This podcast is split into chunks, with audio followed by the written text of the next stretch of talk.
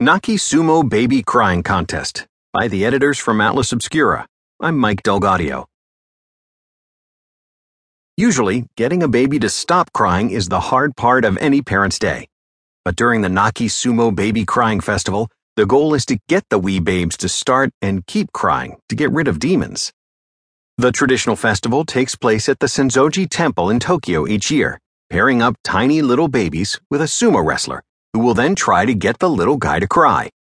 The origins of the bizarre practice date back hundreds of years to a simple proverb that states, "Nakuko wa sudatsu," or "crying babies grow fat."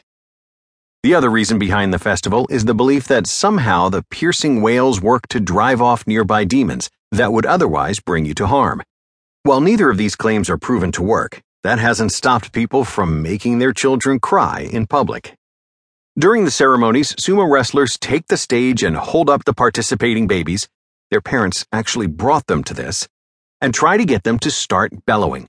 Among the techniques used to make the babies unhappy include putting on a scary mask to freak them out, and the old standby of just yelling, "Cry, cry, cry," into their little faces.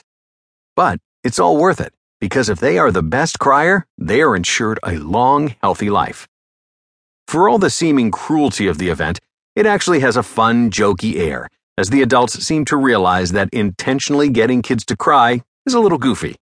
The kids don't seem to be in on the joke.